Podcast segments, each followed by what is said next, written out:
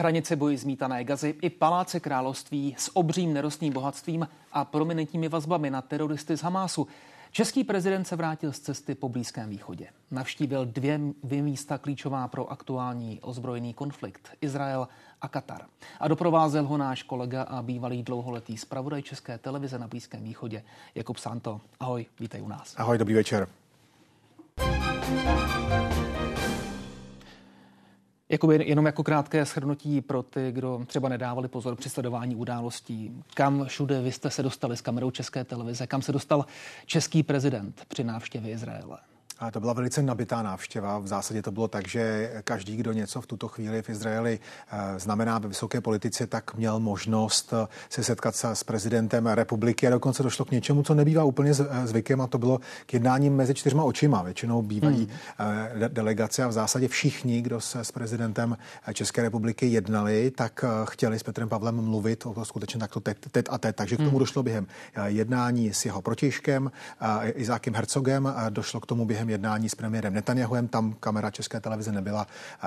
Benjamin Netanyahu je známý svojí averzí nejenom k domácí, ale k domácímu, ale také mezinárodnímu tisku a v poslední době, v posledních letech vlastně se velmi málo kdy objevuje, objevuje před kamerami. Tam jsme ten, tu možnost neměli, ale poté tady bylo jednání také v Knesetu v izraelském parlamentu, kde došlo opět k dalšímu jednání tet a tet s Benny Gancem, což je na jednu stranu lídr opozice nebo spolulídr opozice, a zároveň v tuto chvíli kooptovaný člen toho úplně nejužšího politického vojenského vedení, eh, kde opět mluvili spolu oba bývalí generálové TET a TET. Mimo jiné oba dva se znají samozřejmě z minulosti, protože přibližně ve stejnou dobu v letech 2012 až 2015 zastávali oba dva eh, post eh, náčelníka generálního štábu a poté tedy Benny Gantz i nadále byl také mimo jiné ministrem obrany Izraele, proto se také v, v rámci kariéry bývalé českého prezidenta v rámci aliančního vedení, tak se také setkávali, takže pravděpodobně i toto bylo, bylo, bylo, bylo součástí. Hmm. Takže to, byl, to, byla, to byla ta politická část. Ještě večer, ještě v tom nabitém programu, ještě si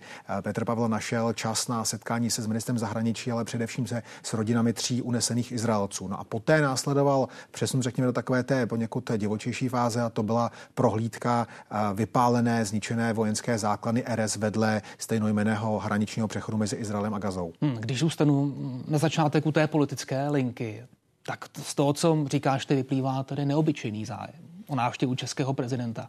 Čím to je? Tím, že přijíždí prezident země, která je velmi lojálním spojencem Izraele, nebo také tím, že přijíždí člověk, který je válečný veterán a přijíždí de facto do válečné zóny?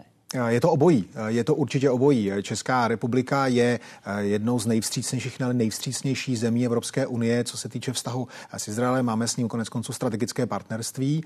To je velice podstatné. Opravdu ta úroveň vztahu je, je mimořádně vysoká, je na úrovni, řekněme, takových vztahů, jako máme například se Slovenskou republikou. To je jedna věc. A druhá věc je eh, v tuto chvíli eh, ve vedení Izraele, konec konců vzhledem k historii Izraele, tak vlastně všichni jsou bývalí vojáci a někteří z nich opravdu velice vysoce postavení, mimo jiné Benny Gantz, o kterém jsem mluvil, který je, řekněme, jakousi dvojkou dnes eh, v tom válečném kabinetu. Benjamin Netanyahu je sám veteránem, nikoli tedy generálem bývalým, ale veteránem speciálních jednotek, který eh, má za sebou několik eh, velice dramatických operací, mimo jiné, tak, tak, tak, tak také. No a sam, samozřejmě sám, sám prezident Herzog, pochopitelně vzhledem k tomu, jak to v Izraeli funguje, je, je také absolventem vojenské služby. Takže to, že českým prezidentem je člověk, který rozumí také hmm. tomu, tomu vojenskému stavu, bylo, bylo klíčové. To bylo tedy ten, toto politické i vojenské vedení. To byly de facto generálové. Bylo to znát i při setkání s nižšími šaržemi, protože i s těmi mluvil Petr Pavel.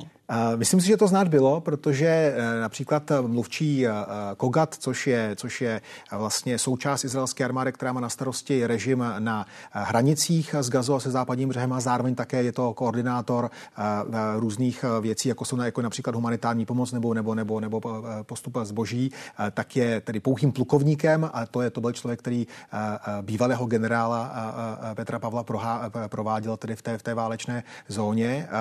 Není úplně bez, bez zajímavosti to, že během právě té samotné návštěvy došlo opět k velkému vzedmutí raketových útoků hmm. Hamásu proti Gaze a vlastně v době, kdy jsme tam natáčeli, tak vlastně nad hlavou českého prezidenta byly vidět stopy po 50 raket odpálených z Gaze proti Izraeli a, a těch, těch obláčků výbuchů, protože část jich zničil izraelský systém Dome, to dodávalo jenom vlastně nějaké si na vážnosti a taky na dramatičnosti celé situace. No ta lojalita české diplomacie s Izraelem, ta zpřízněnost um, těchto dvou zemí, ta byla znát i během návštěvy Petra Pavla. Mimo jiné český prezident prohlásil, um, nejste ten, kdo zaútočil jinými slovy. Izrael má právo na sebeobranu v tom případ, tomto případě po tom bestiálním útoku Hamásu na Izrael ze 7. října. Zároveň také zazněl apel na to, aby Izrael zintenzivnil dodávky humanitární pomoci do pásma Gazy, či je umožnil. Myslíš, že to je součást nějakého subtilního tlaku české diplomacie na Izrael, nebo ta slova zazněla de facto jen pro forma? Eh, nezazněla pro forma a zazněla opakovaně. A v tom si myslím, že je velice dobré eh, si uvědomit tu komplexnost celé té situace a eh, pouhé nazývání Českou republikou, České republiky jako loajálního partnera, loajálního spojence není úplně přesné. Ten náš vztah k Blízkému východu je komplexní a naše vztahy s palestinskou samozprávou sahají velice hluboko do minulosti, dokonce ještě tedy do, do, do, do, do dob před na, návrat demokracie, protože Československo bylo socialistické Československo bylo jedním z partnerů a podporovatelů palestinského organizace pro osvobození Palestiny. Rozvojové projekty na, na západním břehu České je možné najít vlastně v podstatě ve velké, ve velké části těch, těch větších měst. Takže toto vlastně je něco, co je, co je velice podstatné a není to zkrátka černobíle. A to, že prezident Pavel například už během toho svého prvního veřejného vystoupení v Izraeli, během tedy jednání po krátkém přivítání izraelským prezidentem, toto zmínila, vlastně zmínila nejenom to, že apeluje na tu humanitární pomoc, ale také apeluje na to, aby Izrael dával pozor, aby se nenavýš, nenavyšoval počet eh, civilních eh, obětí eh, už takto evidentně velice vysokých v řádech, v řádech tisíců. Oficiálně ze strany Hamásem ovládaných orgánů to je někde kolem 24 tisíc, bez udání, kolik, kolik z toho jsou civilisté, kolik jsou ozbrojenci. Tak to, to, tam, to tam to je samozřejmě fakt a prezident to zmínil zmínil to dokonce vlastně tak celkem jako jasně, že dokonce i oproti zvyklostem prohlášení domácího prezidenta, prohlášení hosta, ještě poté Izák Hercog ještě nezapomněl dodat, ale ano, my eh, o tom víme, ale přeci jenom děláme všechno, co můžeme a musíme se nějakým způsobem bránit a to nebylo úplně, to nebylo naplánované.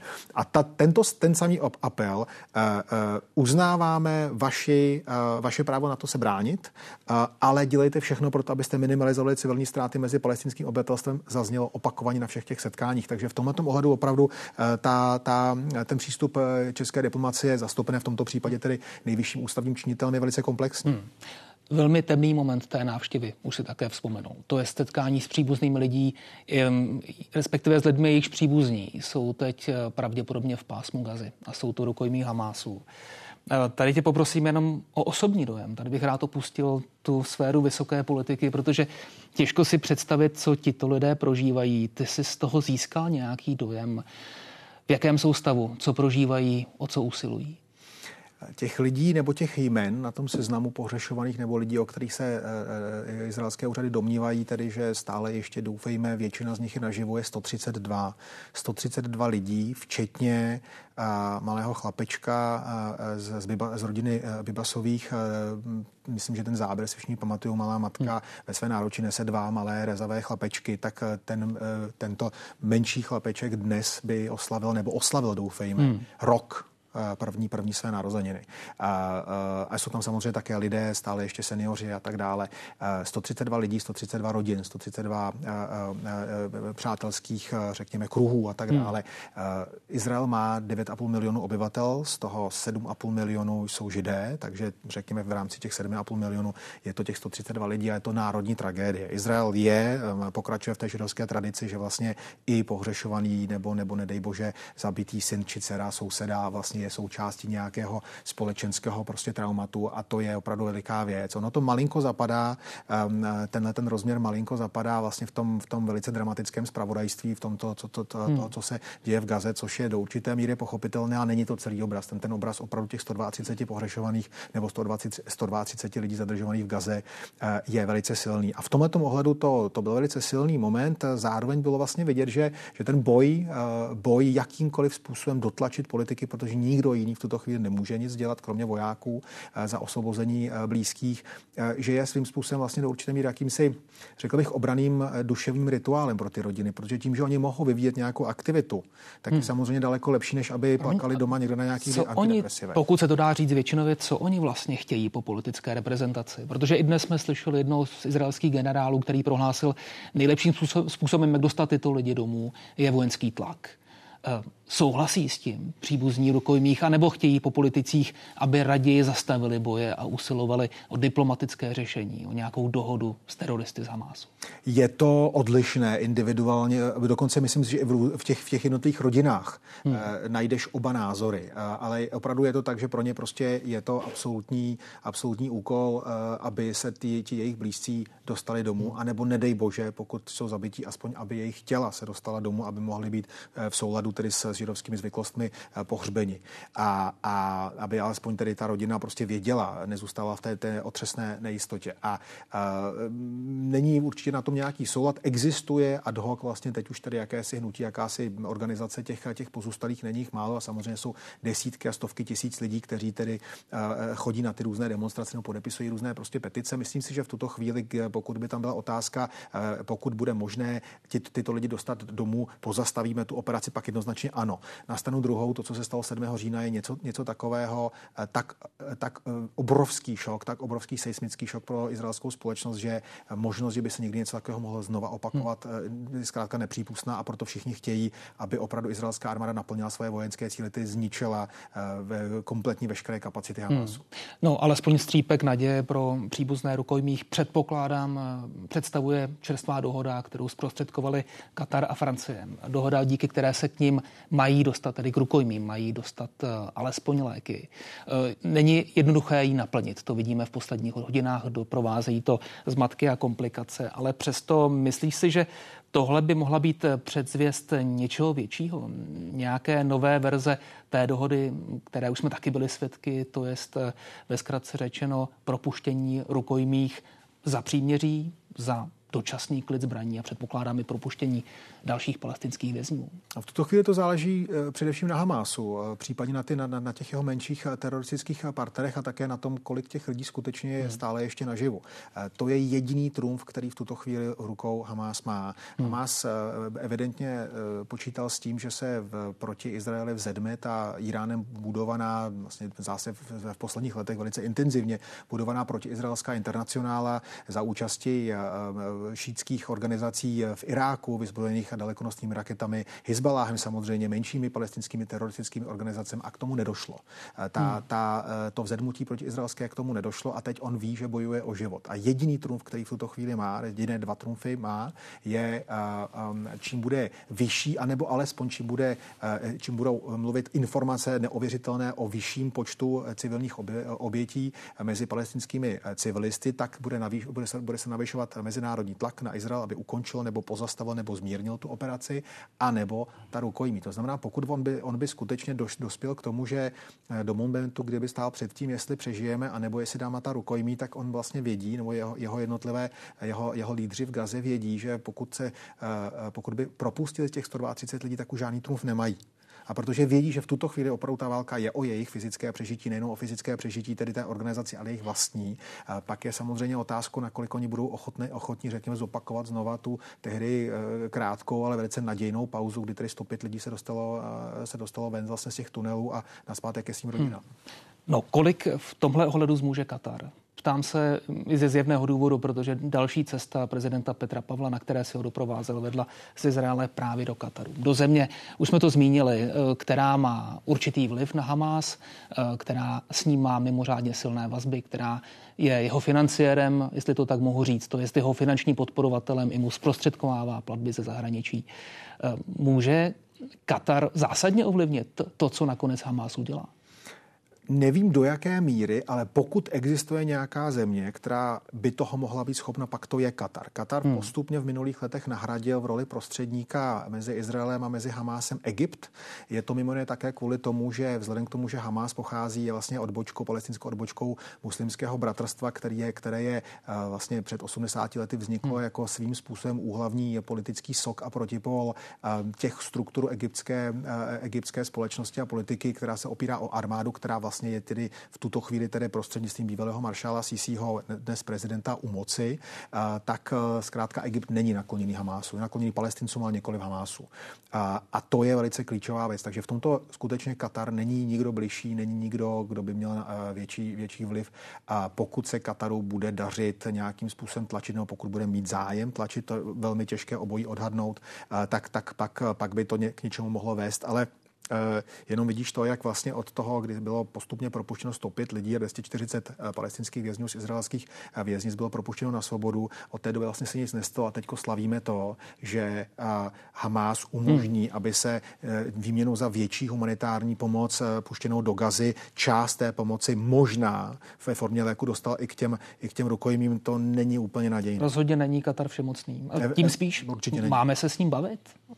Už, už jsme to řekli celku jednoznačně, Katar má neobyčejně silné vazby na Hamas, je jeho prominentním podporovatelem. No tak eh, proč má vlastně diplomacie západního státu typu České republiky usilovat o přízeň Kataru? Já jsem tuto troufal otázku včera v Kataru eh, položil našemu prezidentovi. Tam jsem se lekl, že Emírovi. Eh, tam jsem neměl možnost mluvit, mm. tam nebylo možnost celkem pochopitelně, tam většinou v těchto arabských státech nebývají tiskové konference, ale, ale českého prezidenta jsem se na to zeptal a on řekl, že to je pragmatické rozhodnutí protože pokud eh, nemáme my, my, my, řekněme, jako Západ nebo jednotlivé země, nemáme linky na to, abychom mohli pomoct nějakým způsobem eh, řešit tyto krize, pak je třeba mluvit s někým, kdo mluví.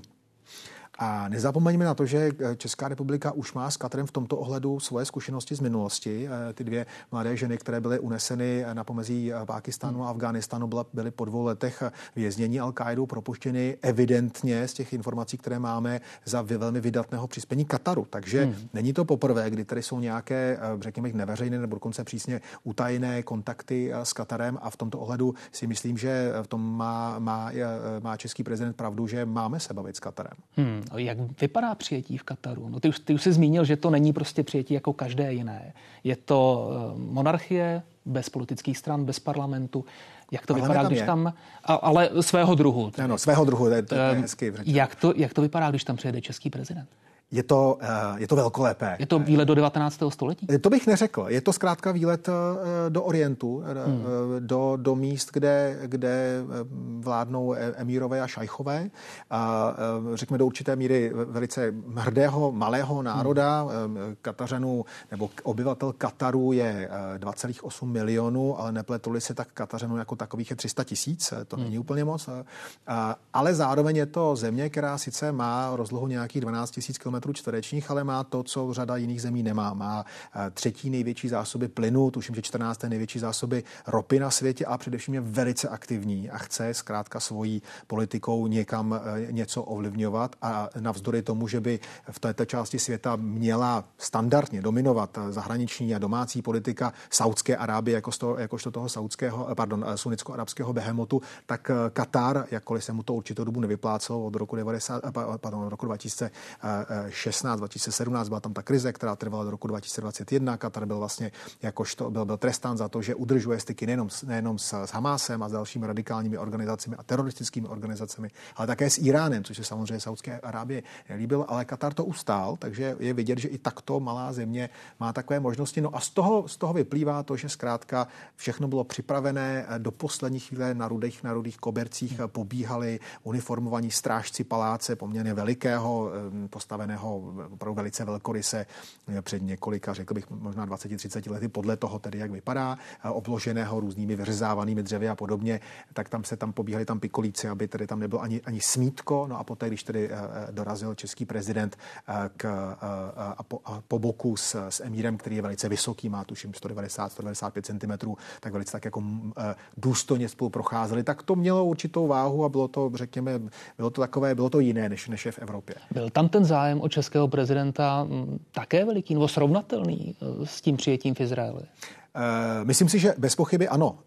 Přijel lídr, prezident a znovu říkám opět bývalý generál, to má zvuk i v Kataru, přijel prezident země, která není úplně malá, ve srovnání s Katarem máme 10,5 milionu obyvatel, není úplně nevýznamná, protože je součástí Západu, je součástí Evropské unie a NATO, nejsilnějšího vojenského, vojenského uskupení na této planetě, takže to skutečně váhu nějakou má. A přijel do země malé, do, do malé země, která má velké ambice a která zároveň je ráda, že tam prostě tato země posílá svého, eh, svoji hlavu státu, takže to, že místní hlava státu ji přijela jako za, za, hmm. za, řekněme, nejvyšších podst, něco znamená. A pak tam byl ten moment, který už jsem jednou zdůrazňoval, opět setkání tet a tet a nebývá to úplně zvykem. Hmm. A e, bez pochyby z těch různých náznaků, které jsem zaslechl a které se tak objevovaly, prezident Pavel měl nějaké zprávy, možná, které předával. Předpokládám, že měl nějaké zprávy, které z Izraele přímo předával. No, ono to tak trochu vypadá jako takzvaná kivadlová diplomacie. Tak. Rovnou z Izraela do Kataru. Na kterou ono... jsme zvyklí a najednou ji hrajeme tuto roli. Je to možné, že ji hrajeme? Já si myslím, že v, tuto, v, v tomto případě ano.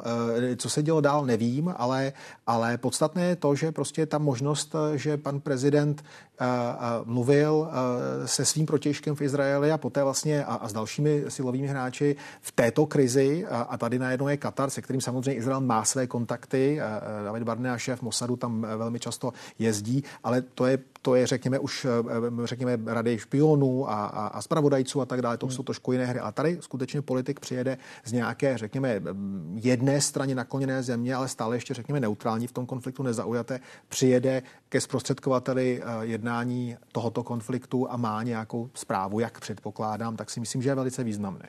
Zpátky té lince bilaterální, česko-katarské. Ono se svého času zdálo, že katarský zemní plyn bude zachraňovat Evropu a i Českou republiku. Ehm, k Emírově paláci se stály fronty diplomatů, mezi kterými nechyběl ani český ministr zahraničí. Teď se zdá, že ta eh, potřeba není až tak enormní a tak, tak zásadní. Přesto jednalo se tam o katarském plynu, o nějakých možných kontraktech pro Českou republiku do budoucna. O katarském plynu vyjednává, tuším, už druhým rokem ČES. Takže, takže ta jednání probíhají, nicméně v této části světa je vždycky důležitá ta státní, ta státní, řekněme, váha za těmito jednáními. Takže ano, jednalo se o tom. Z úst našeho velvyslance Chalupeckého zaznělo, že ten zájem je, že to pokračuje. Česká diplomacie a česká politika bez pochyby to, to podporují. Nicméně tomu bezprostřednímu navázání těch, těch kontraktů stojí v cestě řada technikálí a řada právnických věcí, ale především to, že v tuto chvíli chvíli Katar, který dává přednost různým dlouhodobým kontraktům na 10, na 20 let, eh, má kapacitu exportu naplněnou. Eh, hmm. Počítá se s, s tím, že bude navýšená kapacita těžební v takzvaném severním poli, které je velice slibné a ta by mohla začít někdy koncem roku 2025-2026, teprve začít tedy eh, ta, ta, ta těžba vlastní a to, to je ten okamžik, kdyby, pokud se podaří mezi tím uzavřít ten kontrakt, že by mohlo to LNG začít proudit i do České republiky. Tolik řekněme Katar, tedy malá země s velkými ambicemi, s poměrně velkou velkou mocí. No ale je tady jedna země, kolem které vlastně celou dobu našeho rozhovoru kroužíme, o které jsme ještě nemluvili tak úplně do detailu, jak by si to zasloužila, to je Irán. Mm-hmm. No ty jsi zmínil, že součást té zjevné iránské strategie nevyšla. Tedy, že všechny ty síly, které jsou navázány na Irán, se nepustili do toho souboje eh, s Izraelem tak, jak si to možná Teherán představoval. Myslíš si, že je to tak? Ne, ne. Já, mluvil jsem, to byla strategie Hamásu. No, eh, Hamas hmm. je součástí protiizraelské eh, internacionály, pokud to tak můžu nazvat, eh, což je Eh, nepletuli se necelé dvě desítky různých teroristických hmm. organizací napříč eh, celým Blízkým východem a především tedy kolem Izraele, ale z toho, z těch, z těch, z těch reakcí Iránu a z toho, co teď zase se dostalo ze spravodajských, ze spravodajských služeb mezi nás, tedy spravodaje, hmm. několik spravodajce, nějaké ty informace, jak to opravdu vypadá, že Irán byl zaskočený.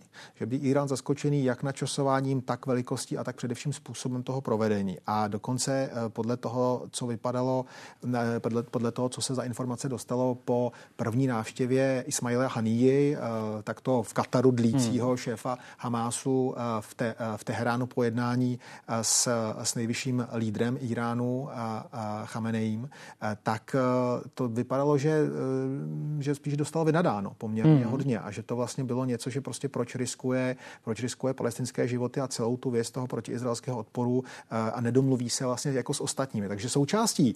Dlouhodobé strategie Iránu bez pochyby je destabilizovat pozici Eh, Spojených států a jeho spojenců, což jsou především Saudská Arábie, eh, Egypt a Irán, eh, částečně i Jordánsko. To ano.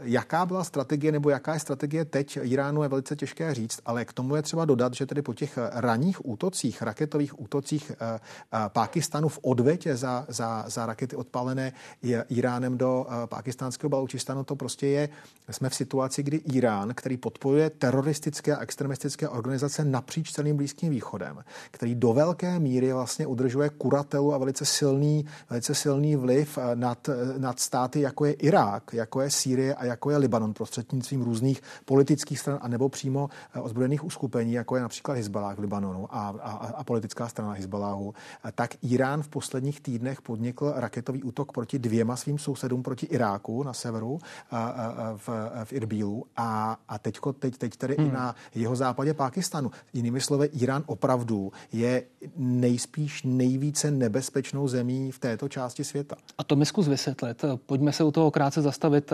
Irán zautočí na eh, výsostné území Pákistánu. Eh, téměř čtvrt milionu obyvatel jaderné zbraně v dispozici k této, této sousední zemi. Proč taková nebezpečná hra s ohněm? Těžko říct, eh, těžko říct. Ukazuje se jedna velice důležitá věc, eh, která se ukázala 7. října.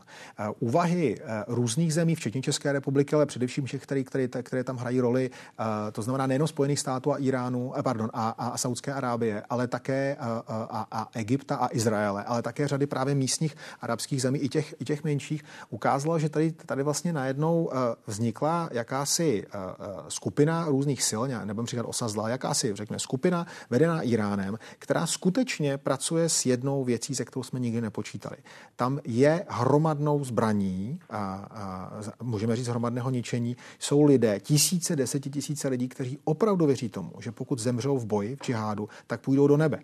A to je aktuální zbraň, se kterou hmm. Irán pragmaticky počítá. Zatímco ty jednotlivé strany pragmatické v našem slova smyslu nejsou, tak pro ně zkrátka zemřít prostě v boji je ctí a není to tak, nemůžeme si to pořád opakovat, že to jsou nějaké vymité mozky a podobně, ale není to spravedlivé. Zkrátka s tou, to, ten, ten náboženský zápal, který toto umožňuje, je pro nás nepochopitelný, protože jsme už dávno opustili v době křížových výprav, možná 30 leté války, už to prostě není věc, ale tohle to je součástí toho, co se tam děje. A Irán vlastně tohleto, tohleto vlastně využívá. Takže občas ta, ta naše pragmatická snaha pochopit, o co, proč, za jakých prostředků jde, eh, nemusí vždycky vést k tomu, že to opravdu pochopíme. No, máme posledních pár vteřin, nemusíme to asi všechno pochopit, jenom zkus prosím predikovat. Eh, ta výměna úderů mezi Iránem a Pákistánem bude eskalovat, nebo obě země mají hm, dost zájmu na to, aby ta věc rychle skončila?